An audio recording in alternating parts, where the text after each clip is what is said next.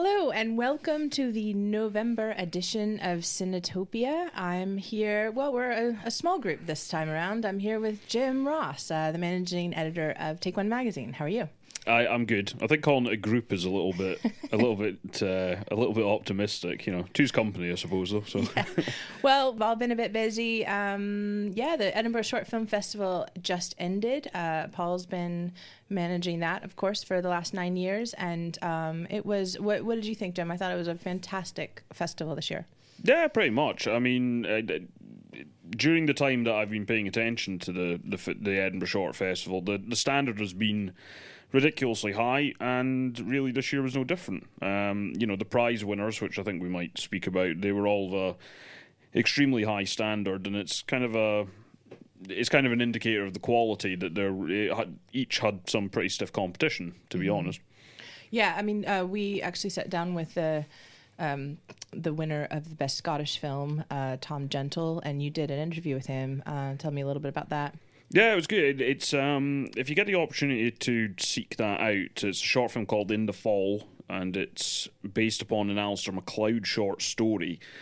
Uh, it's been relocated from Nova Scotia to Scotland, and it's been done as a single shot. And interestingly, the the film which won best Scottish film, and the film which won best film, they were both single. They they were both a single shot aesthetic. One is an actual single take, and then this one in the fall, it's done a sort of like Birdman, Children of Men type thing where it's stitched together. But it's really well done, and more importantly, both of them do something with it because it's quite in vogue to do long takes and you know it's quite showy but they actually do something which really adds to the, the story with it. Um, so yeah keep an eye out for that that interview because it's a, it's a very interesting short film. It's very well done and well deserved of winning that award I think.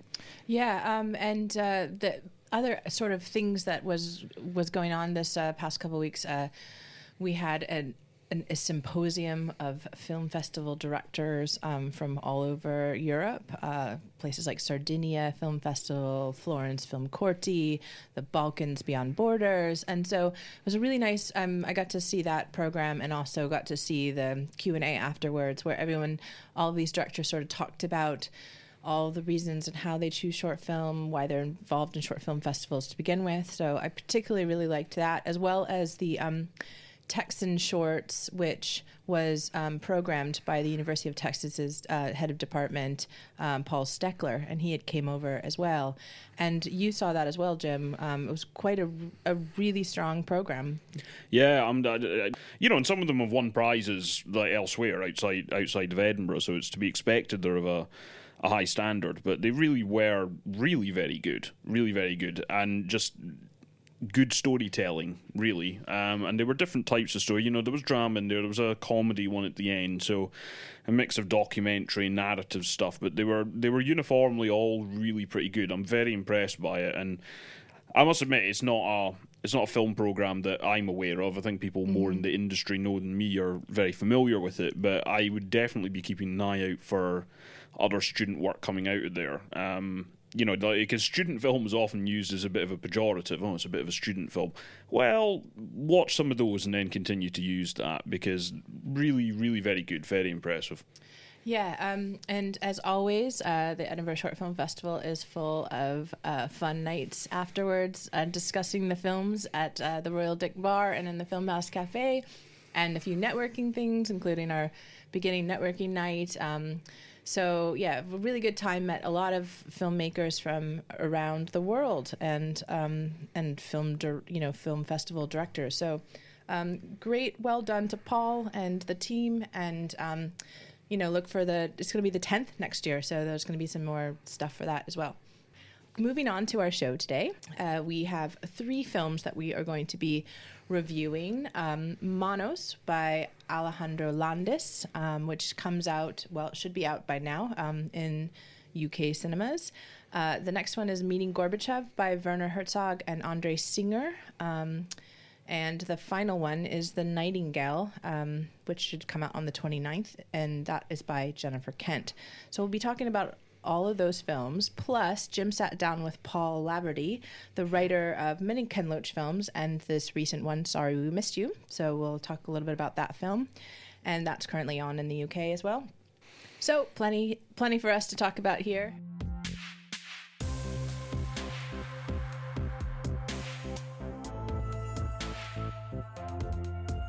So, uh, speaking of film, big films that are coming out right now, um, the biggest one uh, is uh, most likely The Irishman. Jim, you got to see it somewhere, like at the London Film Festival. Where did you see it? Sort of. I saw it the I saw it the the Dundee Contemporary Arts. Uh, the DCA. Oh right, right, right. Okay. So, it, so what it was, it was fortunate. It was so it, it got its UK premiere maybe even European actually, but certainly UK on October 13th at the London Film Festival. It was like the closing gala. And something they did, which was quite interesting, was they did a basically a simulcast around the country to a bunch of independent cinemas where they basically started showing the film at the same time it meant that you need to put up some slightly tiresome red carpet gubbins beforehand instead of trailers, but you know, small price to, to pay. So yes, I, I was back in Dundee uh, that weekend and I went there because curiously there wasn't a showing of it in Edinburgh. Uh, mm. Fortunately, Edinburgh audiences will get to see it at the film house. It's getting a little run there, um, but yeah, for some reason it didn't have one of those on October thirteenth. But well, it's one of those things. It's that we we've we've gotten into this with this Netflix thing. There's very very short runs, and it's sometimes very interesting where they get played. Netflix films, correct? Yeah, it, it, it was curious. I mean, that one confused me slightly because, of course, in, in Edinburgh terms, the film house is basically the place to go for this stuff because they, you know they got screens of Outlaw King, they got screens of Roma because you've got that rule with picture house cinemas where there needs to be a exclusive theatrical window. So these films like um, The Irishman, Marriage Story, and you know a Baumbach one, that's a, another one which is with Netflix. Because Netflix naturally want it to move to streaming quite quickly, uh, albeit they want the theatrical runs for press and prestige. Um, because they want them to go there so quickly, it's never going to show up at the likes of the the cameo, the the picture house chain, or any of the major um, any of the major multiplex chains. Is always going to need a, a Glasgow film theatre or a film house or a Belmont film house or something like that to show them. It needs to be a either a small chain or an independent cinema altogether. Yeah, and we're, we were just talking that um, there's probably going to be three Netflix films that are really in contention for some of the big awards this year right? So it's Irishman is probably one of them, and the Marriage Story is that another? Yeah, I think the, I think the Irishman and Marriage Story are probably the the big ones. There's a few others kicking around. I mean, you've got. Um, the Two Popes is another Netflix one which is kicking around and will be around. So they've really upped their spending. I mean, I think the last time we spoke about this on the show, what we were really focusing on was Roma, uh, which you know this time last year was the thing that was getting a lot of the buzz and causing all the Netflix controversy. But I think it's probably only going to be more so this year because I think the Irishman, the Irishman will factor into it in a big way, and I think certainly for the the acting, if not more, marriage story, which I also saw at the Cambridge Film Festival, will also feature pretty strongly in that award season chatter. I think. So I think I saw some of your tweets, and I definitely saw some early reviews about The Irishman um, and comments from people, and it is sounding like it's a pretty amazing film. So, uh, you know, judging from the Martin Scorsese films, I feel like I've seen over the last decade, you know, um, tell me what why there's so much great buzz around this. Well, to me, and we might review it on the next show, so I'll be interested to see what other other folk think of it. But for me, it's it's a wonderful blend of what Scorsese's capable of in terms of tone. If you look at something like, you know, I mean, his last film before this was Silence, right? And it feels like it's blending a lot more to do with the quite deep themes of that sort of film that you can make. You know, so Silence is the most recent one. You can also start talking about things like The Last Temptation of Christ. It feels like a wonderful blend of that with what Scorsese is te- stereotypically known for. You know, the the sort of like the hijinks of uh, criminal, the criminal hijinks of Goodfellas, of Casino. It seems like to me it's the perfect blend of the two of them because there is a lot of humor in this film. There are bits where I laughed. There are bits where you know I was very moved by it. I think it's got the best acting by some of its leads than they've done in a long, long time. I mean, this is the best that Robert De Niro has been probably in at least a couple of decades, to wow. be perfectly honest. Um, it's the best I've seen Al Pacino in decades. Mm. And, you know, it's, it's had a lot of chat around it because of the the de aging technology. Yeah, yeah. And did that work? By and large, yeah. I mean, uh, like to me, this is a fantastic film. I think my only my only real criticism of it is when you're looking at their faces. I think the de- this de aging tech works quite well. I mean, it's not it's not perfect, just as you, you wouldn't expect anything to be. Like there's a little, particularly when they make them much younger than they are. It doesn't it doesn't quite quite work, but by and large, it's very good. The only real genuine criticism I have of it is even if you make Robert De Niro look like he's in his late forties, he still moves like a man in his late seventies. Yeah. Um, so they're still carrying themselves with the physicality of much older men. So it doesn't quite work that way, but with the way the story is structured, for me, it gets away with it, and the rest of it is. I really clicked with it. The rest of it is so wonderful that you know that I'm I'm willing to forgive. Well, um, I think we're all looking forward to it. So perhaps we'll we'll reconvene next month when we've all had a chance to see it and the more bodies in the room. yeah, and, and and quite frankly, I'll say it right now. If anybody dislikes it, we're going to have words. Okay. We're going to have words. The only thing I would say is like the other thing that's made headlines for is its length. It's three and a half hours long. Um, Which is a classic, like contemporary Martin Scorsese film, if you will. yeah, exactly. I, well, yeah, I mean, Silence was three said, hours long. Please learn how to edit, like in the. Uh, but he doesn't. He Ah, doesn't we, seem we, to. we see that that's the interest like because I'm, I'm not want to give away all, my- all my opinion before we do it but that that's a, an interesting thing because I, I think this film yes I mean it is long and I, I don't I don't think I really felt the length in the sense that I think it works for the story but a lot is being said about you know how well Martin Scorsese's done the, done with this. Thelma Schoonmaker has done brilliantly with it. This film, to me, is paced to perfection, and a lot of it is down to her editing. Um, I think if you, you know, and it seems a bit ridiculous to say if Scorsese didn't have Thelma Schoonmaker because they've worked together for so long, right? But if it didn't have an editor of her caliber working on it, I think it could be more difficult. But her work on this is absolutely fantastic. Mm-hmm, great. Well, go watch The Irishman. Let us know what you think, and we'll let you know what we think when we see it as well.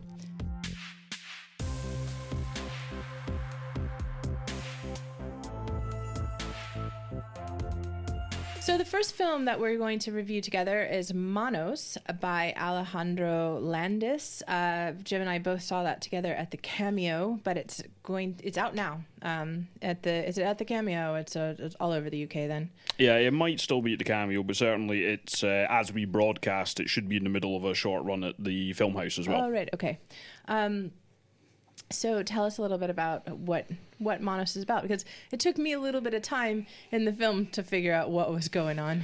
Yeah, well, I mean, basically, so the film's done very well. I think it won Best Film at the London Film Festival, and Oh really? yeah, and basically, the film opens on a group of teenagers who are obviously engaged in some sort of uh, guerrilla warfare type operation. Um, so it's a, a group of teenagers, uh, boys and girls, and they've kind of got these nicknames which I, I think are maybe ostensibly meant to evoke part of their personality, but they're you know like they're Bigfoot and Rambo, Wolf, Lady. I think Boom Boom is another one of them. Um, so they got these, and it opens on a fairly surreal image, uh, which is them playing football blindfolded, and they're they- you know they're kind of staggering around, and you only know a goal has been scored when a bell rings, and then they start interacting with the, the a guy that they only refer to as the messenger, and basically what it turns out is that the messenger is part of this wider organization, which is obviously fighting some sort of battle in this uh, mountainous South American landscape. Um, so Alejandro Landes, I think, is Colombian Ecuadorian. Certainly, it's got that sort of look about it. You know, like high high altitude South American uh, nation. So the the messenger is part of this gr- larger organization, and the group of children that we've been introduced to are the Monos. Um, that's kind of where the, the title of the film comes from, and they're clearly they're clearly teenagers and they get up to this random teenage stuff almost you know like they they're asking for permission to become partners and enter into relationships there's hijinks there's weird kind of like ritualistic dancing around campfires in the evening. They are also, and this is kind of maybe one of the, the main drivers of what plot there is, right? Because we'll get to that in a minute. They have this. Uh, I think she's American, but basically they have a hostage uh, who they only refer to as Doctora. And basically, she is in their care, and it's up to them to keep her in, you know, good condition. And right at the start of the film, basically what kind of incites the events of it, is they've been given a cow by somebody who is sympathetic to their cause, and the messenger gives it to them and says, "Look, you've been given this, you can use it for milk and all the rest of it, but you have to return the cow at the end, right? Nothing, no harm can befall this cow. Um, there's not much of a spoiler to say that obviously harm befalls the cow, right? Yeah. And then there's various things that then spin off off the back of that. But it's a, it's a very, it's quite a surrealist film. There's not a lot of context given as a crutch, I would say. Uh, you know, you know, you don't actually know what country and. You don't actually know what it is they're fighting for. You don't really know even what time and place it's it's taking place in. There are certain Exactly. hints here and there, right? You can kind of contextualize that it's not. You know, it's not in the distant past or anything, and it's not maybe even that long ago. But it's very devoid of context, just in the way that the characters are, actually. Yeah. And um, I think we both kind of walked down in the same thing. Well, I was watching it. I was watching it and thinking, oh, here's a Lord of the Flies story, you know, and then it just kind of turned into Heart of Darkness Apocalypse Now. And we both exclaimed that. And now, if you read something like Peter Bradshaw's five star uh, review of it, he says the same thing. So there's so much about this that kind of is well, you said it has no context, has context of stories and films and whatnot that we've seen in the past, but in a new sort of landscape a bit, you know? Because Yeah, it's, it's South a- America. Yeah, it's a slightly di- yeah, it's a slightly different setting and tone. I would I would say because it, it, I mean yeah, I mean you and I both said as we came out, it's very it, it it's very Lord of the Flies meets Apocalypse Now. Really, I mean that's that's what people will come out of it is kind of the cultural touchstones you'll recognise from it. Where it differs, I suppose, is again that lack of context, and also I think the the musical approach as well. Yeah, it was quite. Um, um, who who's the composer again? Mica Levi. Yeah, yeah, who is the the woman who did um well what I know of uh, know from is the score that she did for Under the Skin. yeah. Great film. Uh, she also did it for Jackie, which I've not seen. Um, oh, I don't like that film. but Natalie Portman. So but, but but certainly the, like the, the the music that goes with this, it did very much remind me of Under the Skin, which of course is another film which is kind of like you know unsettling, a bit surreal, Absolutely. devoid of context, and uh, her score does a lot to uh, a lot to sell that sort of tone it's going for. Um, I think if you had a slightly more conventional score, it wouldn't add quite as much to it. Um, it's a very stunning looking film, which I'm sure we'll talk about in a minute. But for me, the main takeaways are the acting. I thought all the I thought all the teenagers playing those roles were very good. Uh, but the the musical approach, I think, is really what makes it stick in your head a little bit. Yeah, the soundscape, it's quite visual, it's beautiful. Um I maybe like I don't I don't not need context, but it did take me a while to get engaged in the film. And you know, it was a journey across, you know, some Amazonian somewhat landscape. And after a while it was it, it, it didn't grab me and i don't think it, the it, i mean I, I was i was very sad about the cow and i thought that was a really s- sad moment until we'll talk about the other films later. You've you've qu- picked quite a, a bunch of depressing films jim. Um, so that that was only the beginning of what what was to come for me and my film experience this month. Um, but but yeah no it just it can it did pick up and get more intense and sort of like i think maybe as you learned the characters kind of own free will and you know the decision of being part of a pack or being you know making personal decisions and you know and betrayal and all those lord of the flies kind of things you would expect Yeah, I think it, it it's definitely. I would say it, it did grab me from the start, but I if I'm nitpicking, I wouldn't say it necessarily kept that hold. Um, particularly well in the start. I mean, as I say, so like the sound design is is superb. It looks very good. The acting's great, but it did need that. So about I think it's maybe about halfway through the film. There is a there is a change in locale, and basically the the way the, these characters are interacting, there, there's a bit of a step change and there's a change in pace as well. I think the film definitely needed that. If it settled into a slightly more contemplative mood for the whole thing, I th- don't think it would have brought it home quite as well. It needed that acceleration and this kind of like the creeping kind of like heart of darkness, madness type thing, and the chaos parts of Lord of the Flies to really bring it on a bit. I think um, so. It's extremely well done. I, I don't think I'm quite as for fear of being contrary, I don't think I'm quite as blown away by it as I've seen a lot of people be, but it's definitely a very accomplished film. Yeah. I mean, I also definitely didn't always understand the motivations of every character, but then again, maybe it's younger people not knowing what to do or you know what decision to make or whatnot because i mean i obviously understood doctora's motivation to get the heck out Yeah. which i would uh, most of that film sometimes i was like i want to get out of here too I think that I think that's the part where the the, the no context kind of worked for me though, because it's more. You know, it's made very clear. I think that these these are quite young characters, and it's more. You you get you can't really figure out what's driving them because I'm not sure they necessarily know, Right. and it's certainly like you see allegiances within that group kind of like turn on a dime and switch up. Um, so I think in that respect, that's maybe where that lack of context plays to the film's ideas. Um, but as I say, it needed, it didn't, it does need that step change that happens uh, about halfway through the film in order to to get those character interactions kicking off. Because otherwise, it, it's it's a little bit, it's interesting and well done, but it's a little bit staid It needed that, it needed that introduction of a bit of peril and a change of pace to get those character interactions sparking off the way that I think the latter half of the film does very well and it needed. Yeah. I think all told though, it is a film, you know, that we're both saying go see, you know, make make the decision for yourself. It's it's it's quite it's it's beautiful. It's uh, the soundscape is stunning and um you know, it, it gives you something new. Yeah, yeah, no, absolutely. It's a very accomplished film. It worked for me. I'm not going to sit here and say it will work for everyone, you know, for the for the reasons that we've outlined. But it sounds great. It looks great. It's a very good film. Uh, I'm not surprised that it's done well on the festival circuit, and I think it, it's well worth seeing. Great.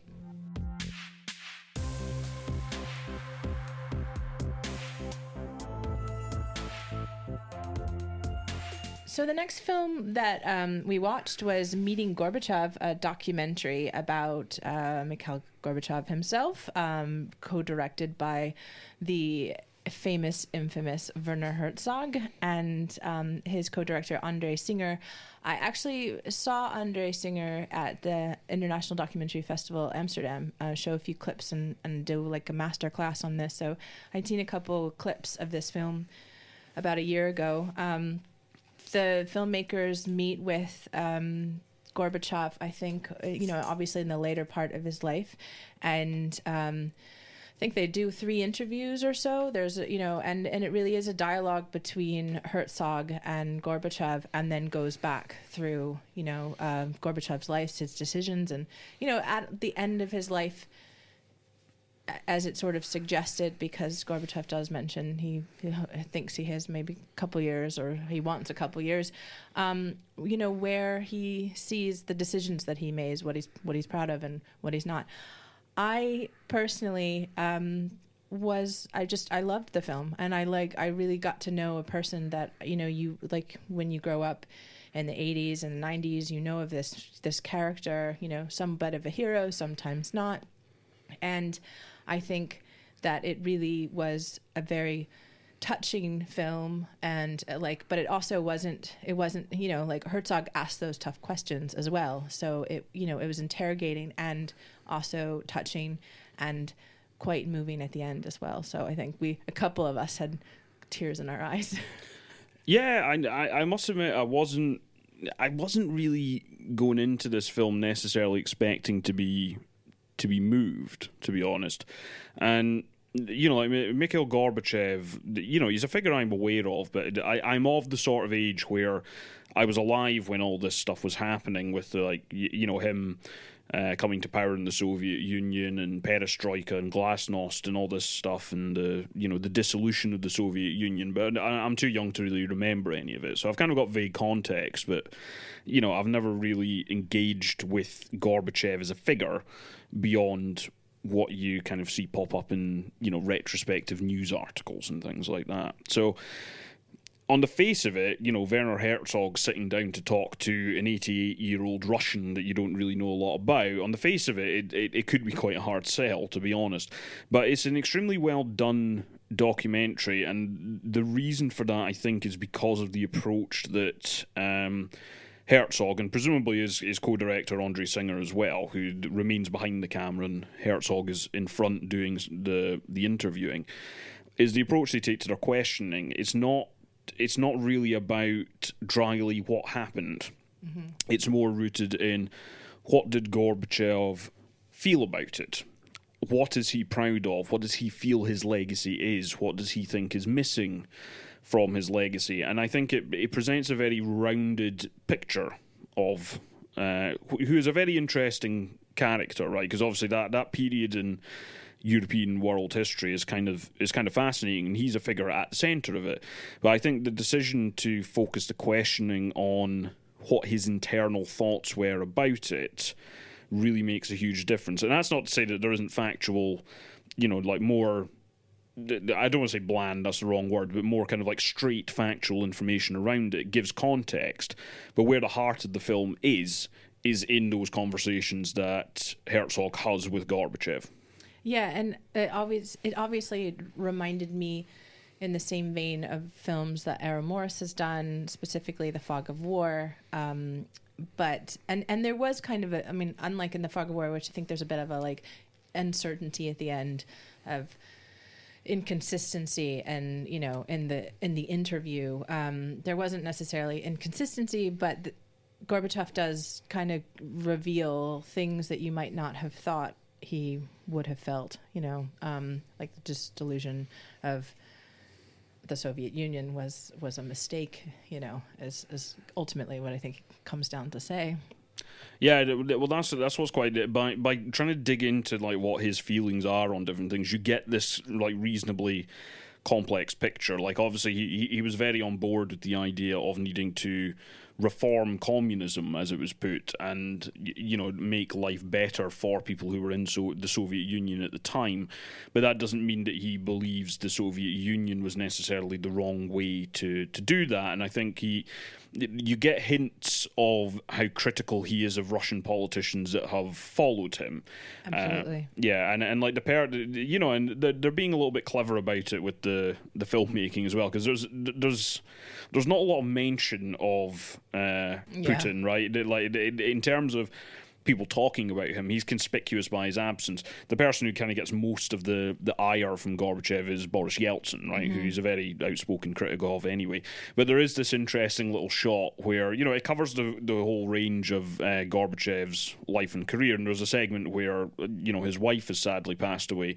And the segment, that, yeah, the segment that they show of that is Vladimir Putin paying yeah. his respects. You, you, know, so it, even if it's not engaging with certain things directly, it's very aware of them. But I think it's trying to get to a greater a greater truth about the man. Right? It's led. It, it's nodding to the kind of the contemporary politics and what's happening now, but it is more wanting to look at how it's got to that point through the eyes of Mikhail Gorbachev. Yeah, and I also I think the masterclass that I had gone to was a lot about the archive that they had access to because some of the archival footage is really incredible wherever it comes from. And there's one particular scene that really struck me when he was signing the the his resignation from the USSR and the main camera they were pushing him to to make a you know to, to make it a, a, very public thing and he wouldn't but then the fact that in this film you have that side camera you have that mm. other view that that was there but you, you know it is quite quite great for a documentary filmmaker it's a it's a lovely moment yeah, I think the, the key thing is it blends them very well, you know, because you've got the, the conversations, but also the, the use of archive footage. I find is is really is really informative. It's interesting and it's been edited superbly, I think, because one of the traps that I think you can probably fall into, and certainly I've seen in you know documentaries that have engaged me less, is kind of archive footage as window dressing, right? Mm-hmm. It's it's just there for for context, but it's not particularly meaningful context. That's something that can happen. That's very much not the case here. And, and in particular, there's a clip from another film uh, which was focusing on Gorbachev, where he's just kind of he's wandering around his house and basically just kind of like bumbling around the yeah. garden, really. But the context in which it's used, it's in the segment where he's talking about losing his wife. Right. And it turns it from just like this this old guy in a suit bumbling around the garden to like really being quite moving and heartbreaking. Yeah, it's the like, family coming back to see the family and everything. I was just yeah, that was really really touching. Um, it it it isn't the most innovative like film, but sometimes I think we're always searching for so much innovation and some formats and stuff, you know, um, and and that doesn't make that I to me that doesn't make it less of a, a powerful piece because I think it does everything it needs to do to tell this particular story. Yeah, absolutely. I think that's uh, you. You've hit the nail on the head there. I think it's not, you know, it's not doing anything particularly new. I don't think, but there's a lot to be said for doing it well, and it absolutely does that. Great. So we highly recommend you see it if you're interested in Soviet history, 80s history, uh, you know, and or a good film.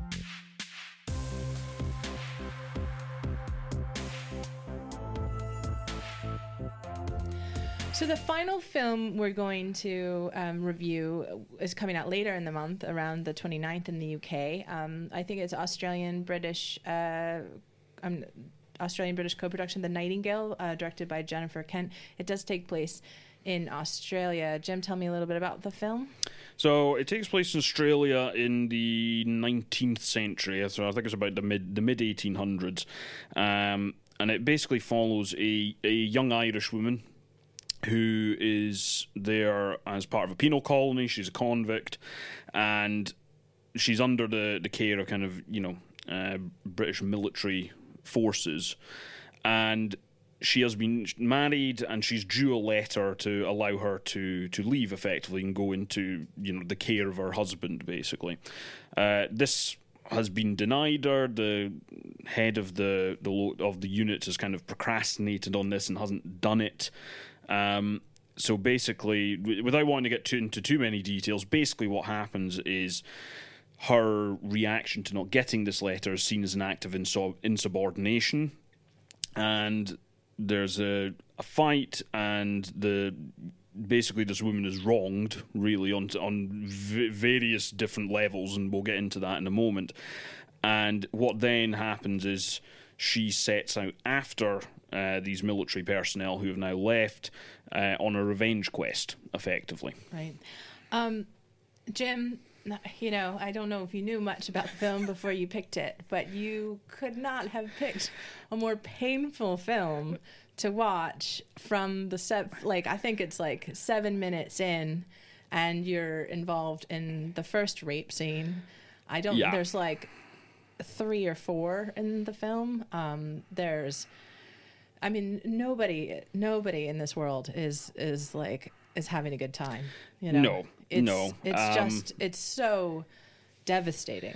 Yeah, it is. You know, and it, just giving the number of rape scenes in this film doesn't actually really do justice to quite how difficult it actually is to yeah. watch. Um, you know, so this this film, I think it. Um, it, has been on the festival circuit, and I first kind of heard about it when it came to the, the London version of Sundance, and it I think it premiered at Melbourne uh, in Australia, and there was a lot of talk about people walking out of the film, and I, I, I can see why. To be honest, it is an extremely difficult film to watch. I what I would say is it's quite a smart film. I, I don't think it's it, it's not it has avoided this trope of kind of like rape as an empowerment thing. I, I, I do think it avoids that, and the central performance as Claire uh, by Aisling Franciosi, uh, who's an I- Irish Italian actress, she's superb. Um, I think Jennifer Kent's direction is very good. So Jennifer Kent is probably best known for The Babadook, which I've not seen unfortunately, but certainly you know it, it, it seems to be very well regarded. And the way that she shot the film, I think, is very interesting. There are quite a lot of um, horror elements to this in terms of the framing and you know the blocking of how characters move through frames and scenes. So it's a very accomplished film. I think it's very well done. I, I, I think it's a legitimate question to ask as to the ideas that she's trying to get across and the, the arc that her characters are going on.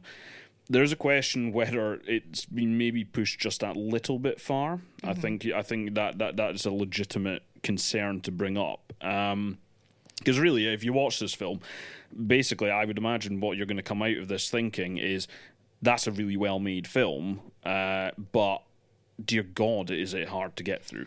Yeah, I mean, there's there's a film that comes to mind which is way worse than this um, that I saw one time in a theater and and it, it, was called 29 palms and i when i walked out of that i was like i want those two hours of my life back because it put me in a very very bad mood and whether or not it's whether or not I just saw like a headline of you know a review which says necessarily brutal. Does this film need to be this brutal to tell a story about a penal colony and you know and rape and you know what the British soldiers would have done and what um, you know the the way that people were were treated? Maybe, but it was it, it's such a hard subject matter of in a part of history that is you know is is is and it's very hard to take you know during a narrative story yeah, and and the the other thing is, it's you've touched upon it there. The the, the brutality and the difficulty in this film it goes beyond the the as difficult as they are. It goes beyond the rape scenes because there's a lot of mistreatment of the native people of Australia in this, uh, which again, I mean, that had you know, given the time and the setting, that that is what happened, and I believe that there are. Um, you know, organisations and groups in Australia who testified to the fact that in that respect the film is is accurate. Um, accuracy notwithstanding, I don't know how well that works on film, and I, have always been a bit wary of the term necessarily brutal. Yeah. Um, you know, because if you're telling a story, you need people to engage with it. Uh, in order to get across the the because basically the journey the, the, main kind of emotional journey of the film is Claire um, basically becomes attached to uh, an indigenous man called Billy right? Mm. Who basically at the start of it, she basically she basically employs him really um, to accompany her on this journey through the uh, kind of like forested wilderness, effectively, in pursuit of these men who have wronged her. And it starts off as you know quite an antagonistic relationship. Like you know she's a little bit racist, he's a little bit racist in response. And they slowly start to kind of like break those barriers down and you know, I'm, I'm making it sound more cliched than I think it comes across, but you know, realize they have more in common than they think. Like, there's a one, there was one part that kind of like raised a smile to my mind when he's kind of getting on his high horse about how dreadful the English are and having a go at her, and she points out she's Irish, she hates the English just as much as he does, and like, you know, so that's kind of the main emotional arc. And basically it's it seems to be about finding kind of like common humanity in in the face of like what is like pretty brutal behavior of other human beings. The, there is a question about whether that just it does drown it out. Really, like some of the, the, the relationship, the as in the brutality, I think oh, maybe right. drowns out the, that central relationship a yeah, little bit. I think the relationship was the part that just kept me going in this film. The only thing that I could like grasp onto that like wasn't wanting me to walk out, you know, and um, you know, what was was that kind of like survival coming together and working together to help each other. And the other people which you would they would follow find along the way that were somewhat helpful or you know or it, eh, you know like you said the genuine humanity of some people in the face of a really terrible history and a you know terrible sense of racism and obviously other activities that were happening you know to to convicts and women yeah because there's a certain amount because because obviously the the big uh, kind of the elephant in the room with this film is also kind of colonialism. Really, Right. you know, I mean, this is all driven from you know the British in Australia and you know everything that that entails about like how they operated in that country. Uh, So you've kind of got the microcosm of their relationship and what that represents, but then the driver for all of it above that is kind of the the brutality which is fostered by colonialism. This idea of you know people being superior to uh, other you know other races, other peoples, and and that sort of thing. I, I I just keep coming back to. I'm very impressed by the film, but I did find it very difficult, and I, I I'm, I'm not criticizing it from a you know it's unnecessarily difficult. I'm not criticizing it from a it's an unrealistically difficult because I think everything it shows based on what I've seen. I mean, it is accurate. This this stuff did happen. It was horrible and it was brutal. There is an element of if you're trying to tell story, whether you kind of you know drag people out of that story by it being so brutal. I mean, there there, are a couple of scenes where I did find it difficult to make through it. Like uh, I I did kind of breathe a sigh of relief when certain scenes finished. And I feel like maybe I've not engaged with those scenes quite as much as maybe Jennifer Kent intended me to as a result. Now, maybe that's my own problem, but I, I don't think, based on what I've seen, I'll be the only person who has that reaction to some of those scenes. Yeah, I mean, I'm the same way. I like, I you know, my gut reaction to, if, uh, well, like you said, very well shot, you know, very well told. Story was there. There's no real complaints on the filmmaking capabilities of this film. Um, what, you know, I, I'm also not. I, I also very am like very sensitive to rape scenes, so that's going to be an immediate thing that mm. I won't usually watch films with that. But you know, my gut response to a film has to has means I need something there that like brings me in, draws me to it, and makes you know, and says, "Wow, like that was worth my two and a half hours or or whatnot." And this one just was painful. Yeah, yeah, it's it, it's a very well made film, but you know, I think it's a classic buyer beware situation, to be honest. So, trigger alert, I guess. Oh yeah, no, I mean for certain, for certain. Like I, I, I would be surprised if this film doesn't come with you know warnings on it and eighteen Yeah. and all the rest of it. It's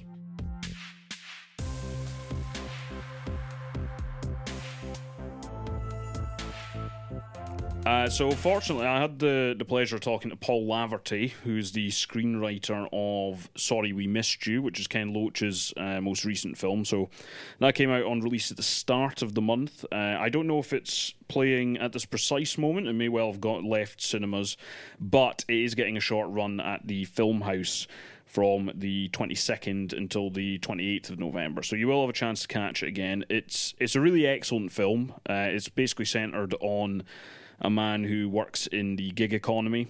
He works as a delivery driver, and it kind of follows the strains that puts on his family life, along with his uh, carer wife, uh, played, uh, I think the character's name is Debbie, who's on a zero hours contract. So it basically goes into a very well told story about the strain that puts on their family life and just being able to to live. Um, so fortunately, I got a chance to talk to Paul Laverty before he did a Q&A at the, the Cameo earlier this month. So we'll go straight into the interview and basically I started off by asking him why they chose to focus on that particular aspect of the gig economy because there's various different ways it could be represented and then we got into what they were trying to achieve with the film the response and how they go went about making it there's many aspects of the gig economy you could have focused on because obviously it has so many different facets and so many different ways that people are engaging with it what was it that made you focus upon delivery drivers of the sort of Amazon DPD nature in particular? Was it just the research, or was there something about that particular thing that? No, it's a good question, and, and yeah, there are there are there are many options, but um, the drivers and the couriers gives us a lot of levels. Always like that. You know, first of all, you've got the extreme control with the scanner or the or the gun that they call it. You know, so it measures everything. Um, and we now see the death of the high street. We see more and more shops going bust. We see city centres dying. There's the whole environmental question now as well. Is that a good model really for one exploited driver, you know, running around and delivering shoes and socks and curries and vapes and some of the crazy things I heard that were delivered. You know, meanwhile the drivers are massively exploited, and then there's pollution all over the place. They zigzag out of order because they must meet precisers. It ties in with extreme demand from consumers, and of course it ties in with these great monstrous companies, you know, like Jeff Bezos and Amazon. And so, if you do do this, it, it, I mean, there's lots of levels to it. And then if you mix that with someone who's a who's a carer and zero-hour contracts, looking after our older people, as a demographic um, time bomb, and uh, how are we looking after our old people? And uh, and um, so we just thought, well, let's have a look at precarious work, and um, and make a very intimate portrait of a family and see how much time these adults actually spend with their children. And of course, it begs a great big existential question about um, how much time do you spend with your children? What is the point of work if you can't look after your children properly? So there was kind of great richness in it, and uh, I suppose that's what attracted us to it. So, on a similar sort of theme, what? So obviously, I Daniel Blake dealt with the the welfare state, or at least certainly the way this government has been treating it, their attitude to it, and the effect that has on actual people. What made you want to stay in that area? Because obviously, this is a this is a different thing, but it is related, and obviously, the, the Abby character, her arc is kind of intrinsically linked to cuts and how we deal with kind of looking after society. What made you want to remain within that area? Um, yeah, I suppose we kind of imagine that the Turner family, this is, you know, in the Turner family we deal with, probably lived, you know, a few streets down the road from Daniel Blake. So we see it as a companion piece. But they're very different worlds. Daniel Blake was about the world of welfare, about an older man. He was quite isolated in, in, in some senses. Um, yes, we imagined this was a family that, you know, just really lived a couple of doors along the street from Daniel Blake. So it was a companion piece. And um, one is the world of welfare and how strict and vicious that can be. We see people who are in their last months of life are deemed to be fit for work. We, we came across that barbarity and systematic cruelty by the state. But in a strange way, I think you need a kind of a barbaric system in welfare if you're going to try and keep people in these terrible precarious jobs are pushed, to the limit. So there is a kind of a there is a, a connection between them. There is a method in their madness. And, um, and we also just wanted to look at a, a, young family. The world of work. The world of work dictates so much about our lives and the quality of our lives and how much time we spend. And, and, um, and another thing, of course, when we actually did the research for Daniel Blake, we went to food banks up and down the country, and we heard so many stories from people, and you look them in the eye and you, you try to understand the intricacies and the detail of their life. And what struck us was there were so many people who were working in precarious work. So they had jobs. It was the working poor. It wasn't just people who were unemployed or couldn't work. And um, so that really made us question how is it? What's happening to work? The precarious nature of it, agency work, zero hour contracts, gig economy, where so many people had to go to a food bank to feed their children. I mean, that is a real massive seismic shift under the surface. So we really wanted to, to examine all of that. One thing I wanted to ask you about in that respect was also the the character of Maloney, so the, the, the warehouse boss. And obviously, it, it, would be very easy to fall into uh, something very caricatured there. But I found it that certainly wasn't the case. In particular, there's that point where he gets the chance to explain his rationale. Yes.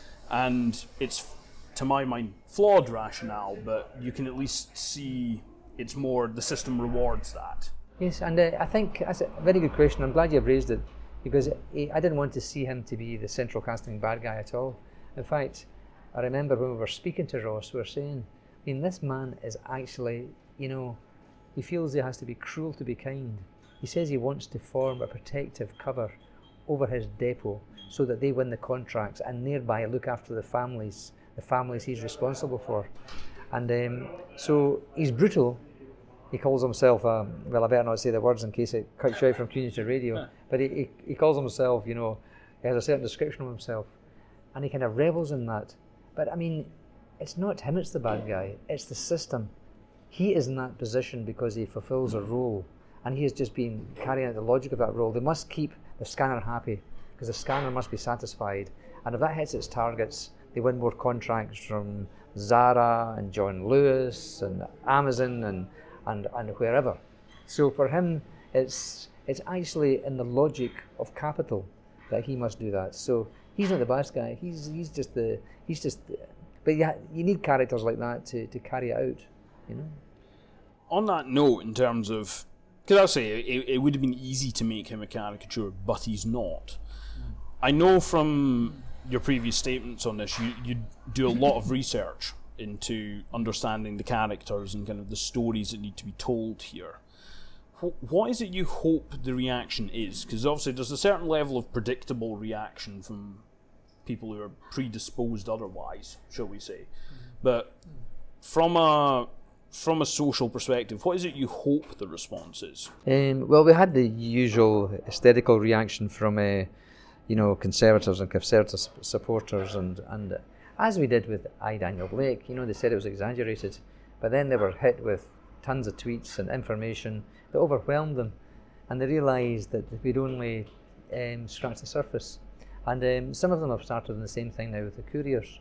You know, and for those people who accuse accused of exaggerating, I like to tell people the story of Don Lane, you know, who was a driver of DPD um, he was a man who had diabetes. He was 52 years of age. I met his wife after after the screening. Actually, I didn't meet her till after the film was made. Uh, but Don, um, he got fined 150 pounds per day when he had to. He couldn't find a replacement driver when he had important doc, um, um specialist appointments. And uh, anyway, so he missed a few of those, and then he had more specialist appointments. And but he couldn't afford to get the fines. He was scared of getting into debt.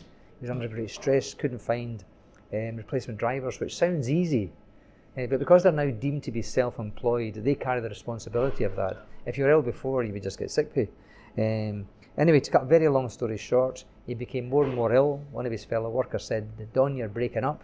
You know, you're being, you know, you're, you're, you're falling apart. His wife was very worried about him. Then it was over a very Christmas, over a Christmas period. Um, they had lots of deliveries to do. On the 4th of January, I think it was 2018, I think that was the year he died.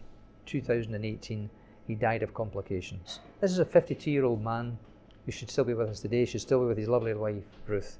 And he was trapped inside a logic like that. DPD um, have since banned that £150 fine. You know, but a lot of these companies now, they just change the language. They, they say three strikes and they're out and they find a different way to do it. But the point is, all risk with these self employed contracts, they're bogus self employed contracts. They don't call them workers, they call them owner driver franchisees.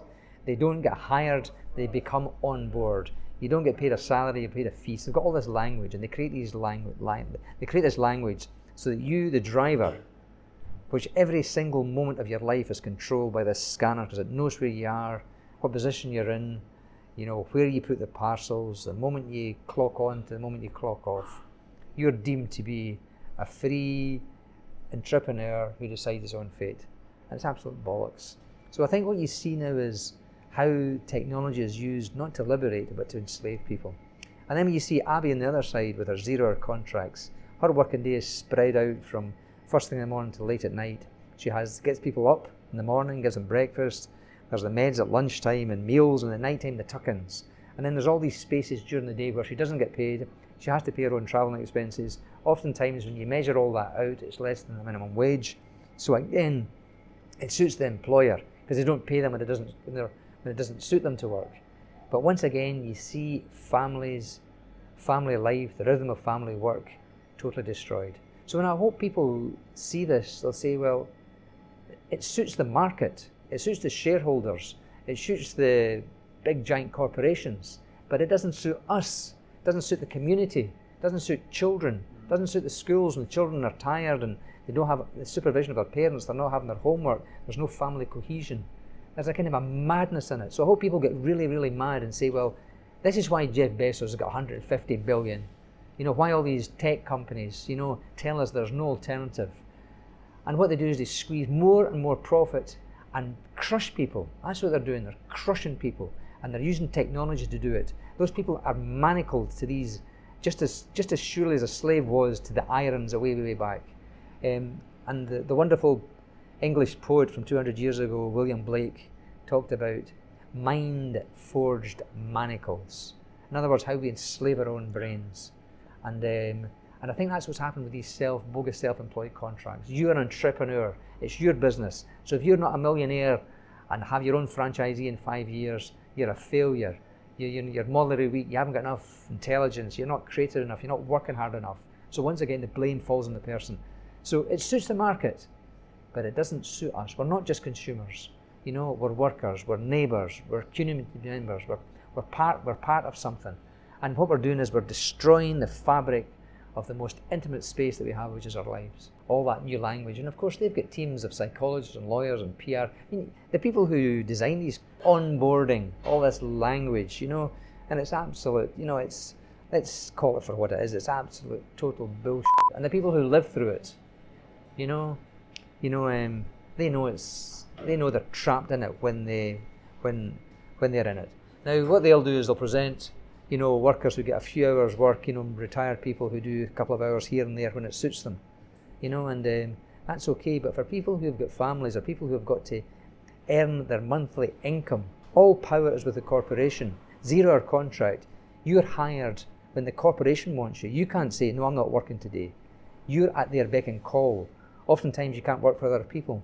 So all the power is with the corporation, but they use the language of freedom and choice which is an absolute farce. One thing I wanted to ask you about was obviously, in your case, you've done quite a lot of work on social causes from a more direct involvement. Uh, obviously, in terms of you've done you've done humanitarian work. You used to work as a human rights lawyer.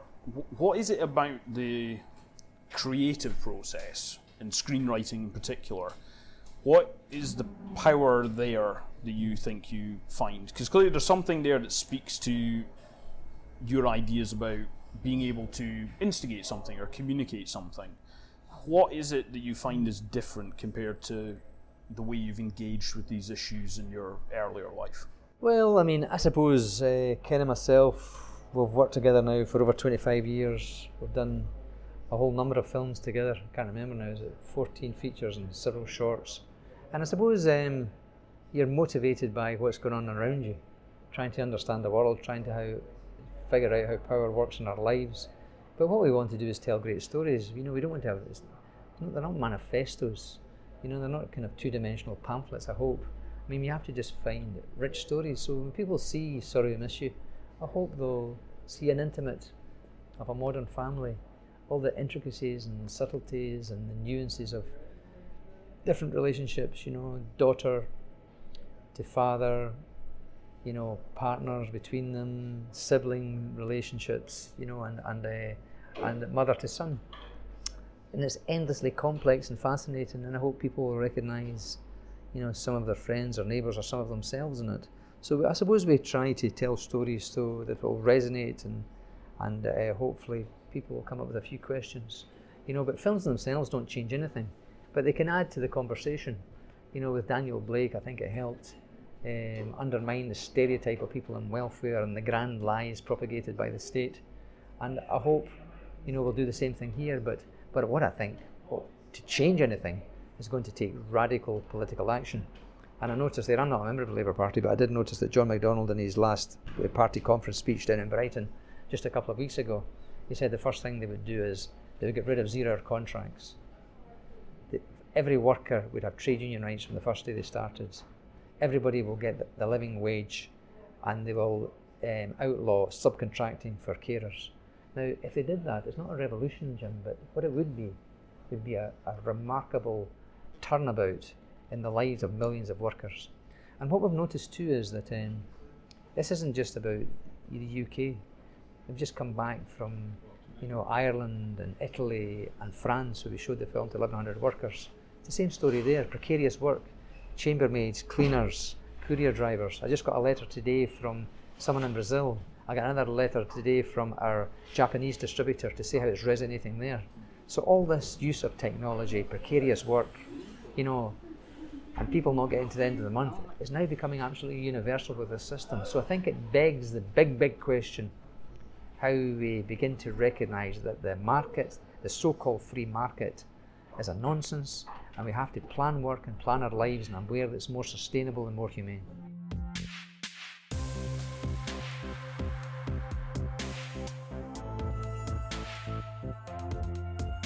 So one other thing I want to ask you about was the the setting of Newcastle, because obviously you, that's been maintained between I Daniel Blake and yes, what what is it? I've heard both you and Ken Loach speak very favourably about the likes of Glasgow, Liverpool, and other cities in the UK. What what is it about Newcastle that made you want to keep the setting for the story there? Um, well, there are there are artistic reasons and there's practical reasons, um, because everybody in Daniel Blake, you know, all the, the, the small parts that, that, that, that turns into the whole, and uh, the city gave us great life. There's great personalities there. The accent's vital. The people are fun. There's a bounce to them, and uh, some cities just have a spark about them. I think Glasgow has it. I think Liverpool has it. And uh, Newcastle definitely has it. Maybe it's something to do with its working class history or not. But there's a there's a mix there, and there's also great variety. I mean, you know, the Victorian city centre is absolutely stunning in Newcastle, and then it's got all sorts of varieties. And there's a so there's and, and the great thing about it is you can get around it quickly as well. You're not stuck, you know, stuck in traffic for two hours trying to get to a location. Um, but um, and also there was great support from from the city you really felt there was a buoyancy there and well received. People made it easy for us, and there was a kind of a generosity of spirit. Um, so we just thought, you know, this is a companion piece to Daniel Blake, and it'll work very well here. With that in mind, in your script when you conceived the characters, was was Ricky always going to be Mancunian, or is that something that came from the casting of Chris? Well, I mean, what we do, the casting is a long, long process, and we've got a brilliant casting director called Kahleen Crawford, who's worked with us for a long time. And what Ken always says is, well, we try to find the best person who gives flesh and blood to the character as imagined in the script. You know, so we, we saw some, we saw, we saw people all over. We saw a brilliant Glaswegian who, who was terrific. Um, and we saw, we saw lots of good people. Um, but we didn't want it just to be based in, in Newcastle. Um, and Chris, we just felt was, you know, very close to the character as we imagined.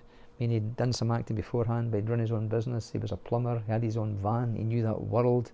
And I think he just believed him as a as a courier driver. Um, Debbie, who was absolutely quite brilliant, she'd done a few um, scenes as extras, but she was a, a teaching assistant, and um, and she just had a quality about her that we just imagined that was very very close to Abby in the film, and then the two kids were local kids who were just terrific. So we just tried to create a believable family. But I think um, Ken always makes brave choices. You know, we sit down and we do it together with Rebecca, and we try and just decide who fits best. But he always makes brave choices, and um, and I think they did a really original job in this because I think you actually really do do believe it's a family. On a kind of a, a similar note with all that, so I, I, I spoke I I was fortunate enough to speak to Ken several years ago just after the Angel Share came out, uh-huh. and he spoke about the the perception of your films, so your collaborations with him as being political, or from his view, not being political. Is that something you share in the sense that you, you don't conceive them as stories that are meant to make a political point, but it's more in telling the stories of actual people. It comes to, to make a point that you feel is valuable. Well, making a point makes it sound like a manifesto. And um, we try and avoid that. What we want to do is have rounded characters and, and a rich, a rich, a rich story acts in many different levels. And um, and and if you do that well, you know, um, I think the politics flows from it naturally, but it's not forced out of it. You know, when you watch the Bicycle Thieves, you know that beautiful neo-realist film from Rome after the war, you know, it's a simple story about a man trying to get a bike, but what you do is you just see the devastation and the unemployment and the hunger and the precariousness of their whole lives just through a, a simple tale. Um, now that's massively political, and then, of course, there are other films that are massively political, especially big, huge American budgets, which are often very, very right wing. Uh, massively political, in my opinion, but they're deemed to be entertainment. So, how a film is de- called political or non political, or called, you know, kitchen sink drama, or you know, gritty re- socialist realism. I mean, I don't really go for any of these great. I think it just distracts from what's in front of your eye. I just think people should try and um, just see just try and engage with the story and have an open mind about it. I think that's that's what we, I think that's what we try and achieve. In that mind, some of the some of the slightly more hysterical reactions to, in particular, I Daniel Blake, but I'm, I'm sure this one's going to get it get them as well. unfortunately, oh, that doesn't bother us. Is there is there something about the the fact that you're is there something about the fact that you're telling a fictional story that you've come up with now, albeit it's based in research and it's based in real people, which makes it indisputable in the sense that we, because of this kind of like post-truth era we seem to be living in, people will question anything. But because you have ownership of this story and it's conveying, I, I like to think a greater truth beyond the specifics of a specific situation. Is there something about that that can't be refuted, whereas something in a in a documentary or mm. some sort of statistic that's been interpreted a certain way could be now? Um, well, it's um, what we try and do. I mean, this is a totally fictional story, but it's after you know Ken and myself um, and um, have absorbed and done a lot of really digging, especially when that's my my job to do that digging really, and then share it with Ken. And that's very, very important for us. Now, for Daniel Blake, it's really hard to get your head around the welfare legislation and and once you even get your head around the law, then you have to get round, get your head around how it's lived and practiced, the lived experience of it, and you can only do that by spending time with people and really being rigorous. And um, so after doing all that, then what you do is try and forget it because there's so many hundreds of options. You can't copy a screenplay from the street. You can't copy a screenplay from the research. Now you have to forget it, and then it's the imaginative leap to invent the characters and pick the premise and try and choose the right people and then sort out the narrative. Now that's the really complicated, difficult bit. Um, now it's fictional, but if we hadn't done that well, and if there had, if we had lied about what those characters did in I Daniel Blake, it'd have undermined the whole project, and the Tories would have screwed us. Mm. But they couldn't do that. They never found that gap. They tried to say we were exaggerating, and every time they did, people came back and you know said, "Well, that's nonsense," and here's the A, B, C, and D of it. So eventually, I think it was mentioned about eight times in Parliament, I think they started trying to ignore it. Um, but that was very important that it was resilient and really, really important for, for me and Ken that it stands up. Otherwise, they'll, they'll use any little mistake that we might have made to try and drag down the whole piece. And I'm sure they'll try and do the same thing here. Uh, but uh, but um, we're not really worried about that. We welcome the debate. It's a wonderful film. Uh, thank you for speaking to me. Uh, I hope it does extremely well, especially in its forthcoming run at the Filmhouse. Um, Paul Laverty, thank you for speaking to me. A great pleasure, Jim, and and uh, it's and thanks for your interest in your in your really sharp questions. Really enjoyed this conversation with you. Thank you.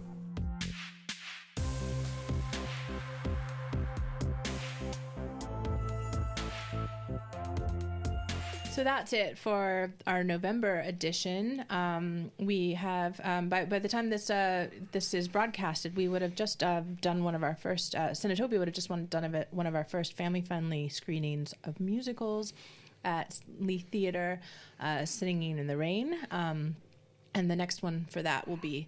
Uh, December 8th, White Christmas. Um, but we are having a Cinetopia uh, cinema night um, with the famous and romantic comedy Big on the 27th of uh, November. So check out that.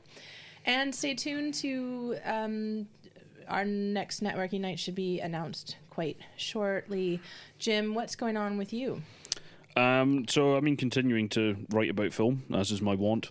Um, so I think the the next thing that I've I've got in mind that I I found out about and noticed recently is uh, Cinemaattic, Cinemaattic are doing the Scottish Catalan Film Festival. Oh yeah, that looks amazing. Uh, so that starts at the end of the month and then it runs until I think December eighth, something like mm-hmm. that. Um, so I'll be going to a few of those events, writing about some of those films. It looks like it should probably be a pretty strong program. Uh, it's a very interesting region for cinema anyway, because the um, so much of the Cambridge Film Festival that I was at last month, they always have a Catalan strand. I think I'll probably be checking that out. Well, that sounds great, and hope hopefully we'll all get to go that, to that as well. Um, so yeah, that wraps us up. Uh, Cinetopia. Well, this month's episode has been produced by Jim Ross, uh, managing editor of Take One magazine, and myself, Amanda Rogers, um, co-founder of Cinetopia. And if you want to uh, learn more about us, uh, we're at Cinetopia on Twitter and at Cinetopia Hub on Instagram and Facebook. Um, so check that out and uh, see you next month.